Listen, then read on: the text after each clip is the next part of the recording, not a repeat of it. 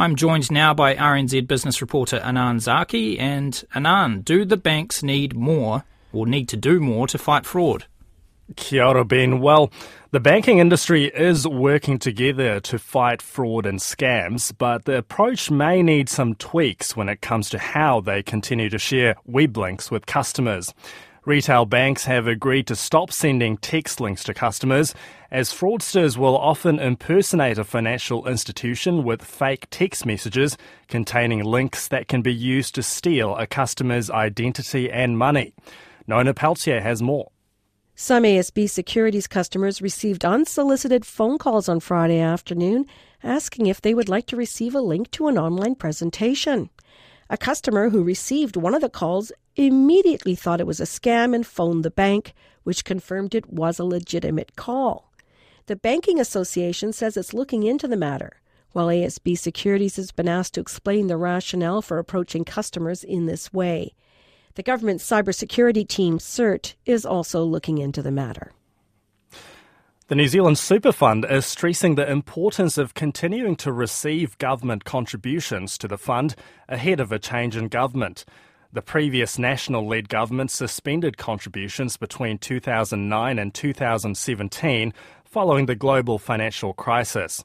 But prior to this year's general election, National's finance spokesperson Nicola Willis committed to continuing contributions.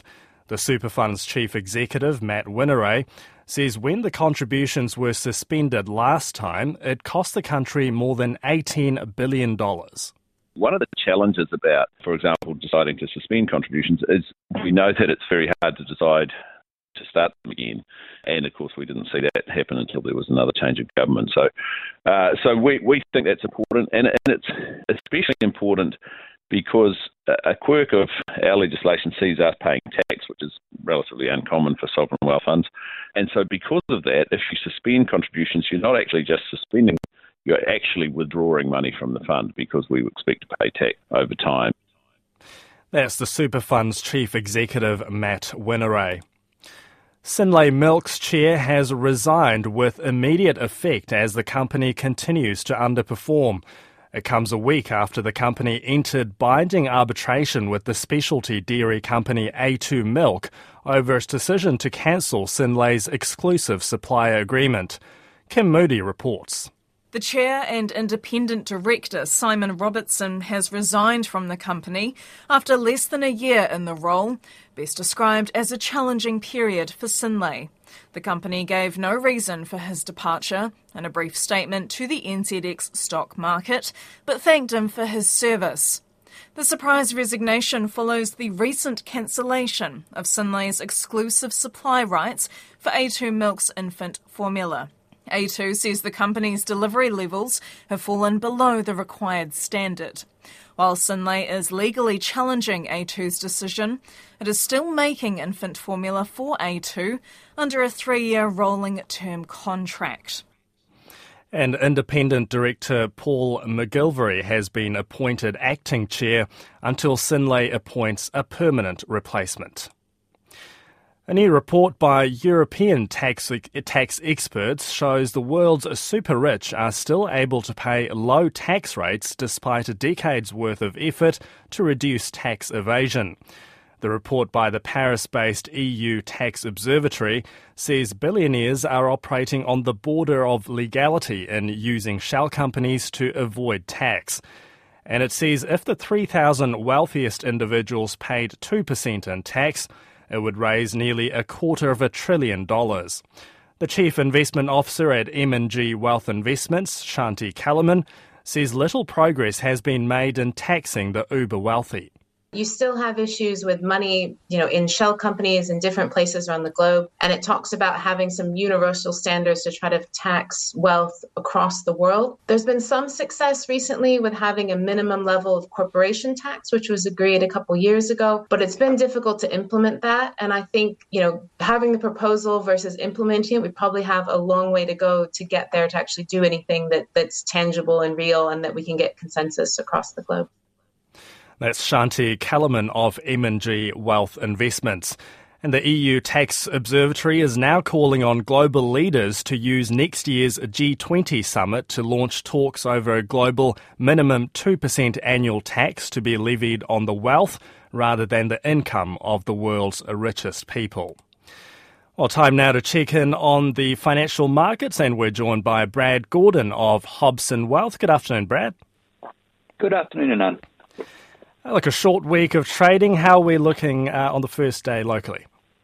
Yeah, well, a fairly weak open, um, but that, though it has recovered since Australia's open, the index 50 gross index is currently down 30 points at 10,964, but that's on the back of a, a couple of quite weak uh, US days, um, Friday and Monday, so index 50 playing a little bit of catch up there.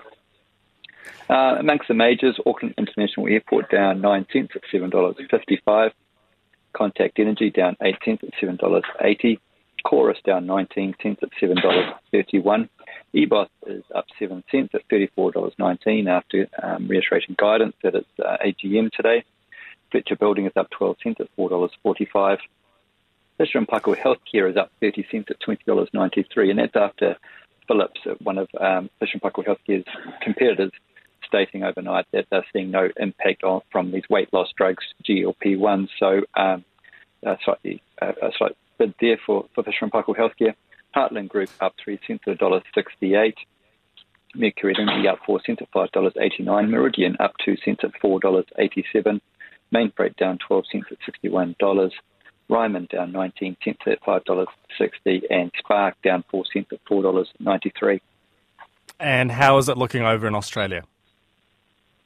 The index 50, oh, sorry, the S&P ASX 200 uh, index is actually um, opened with a reasonable bid, up 27 points or 0.4% at 6,871.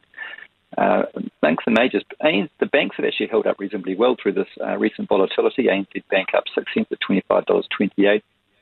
BHP Billiton up 25 cents at 43.61. Commonwealth Bank up 59 cents at $98.41 um, and, and healthcare CSL um, up 20 cents at $2.36.98. And that takes us to the New Zealand dollar. And Brad, can we also have interest rates, oil, and gold? Sure, the New Zealand dollar is buying 92.33 Australian cents, 58.49 US cents against the Japanese yen at 87.58, against the Great Britain pound sterling at 0.4775, and against the euro at 5483. The New Zealand trade weighted index is at 69.6. And moving on to fixed income, uh, oil and gold, uh, the 90 day bank bill rate is at 5.69%, 10 year government bond rate at 5.56%, Brent crude is, is at 89.83 US dollars, and spot gold is at 1,977 US dollars. Kia ora, Brad. That's Brad Gordon of Hobson Wealth with our market update.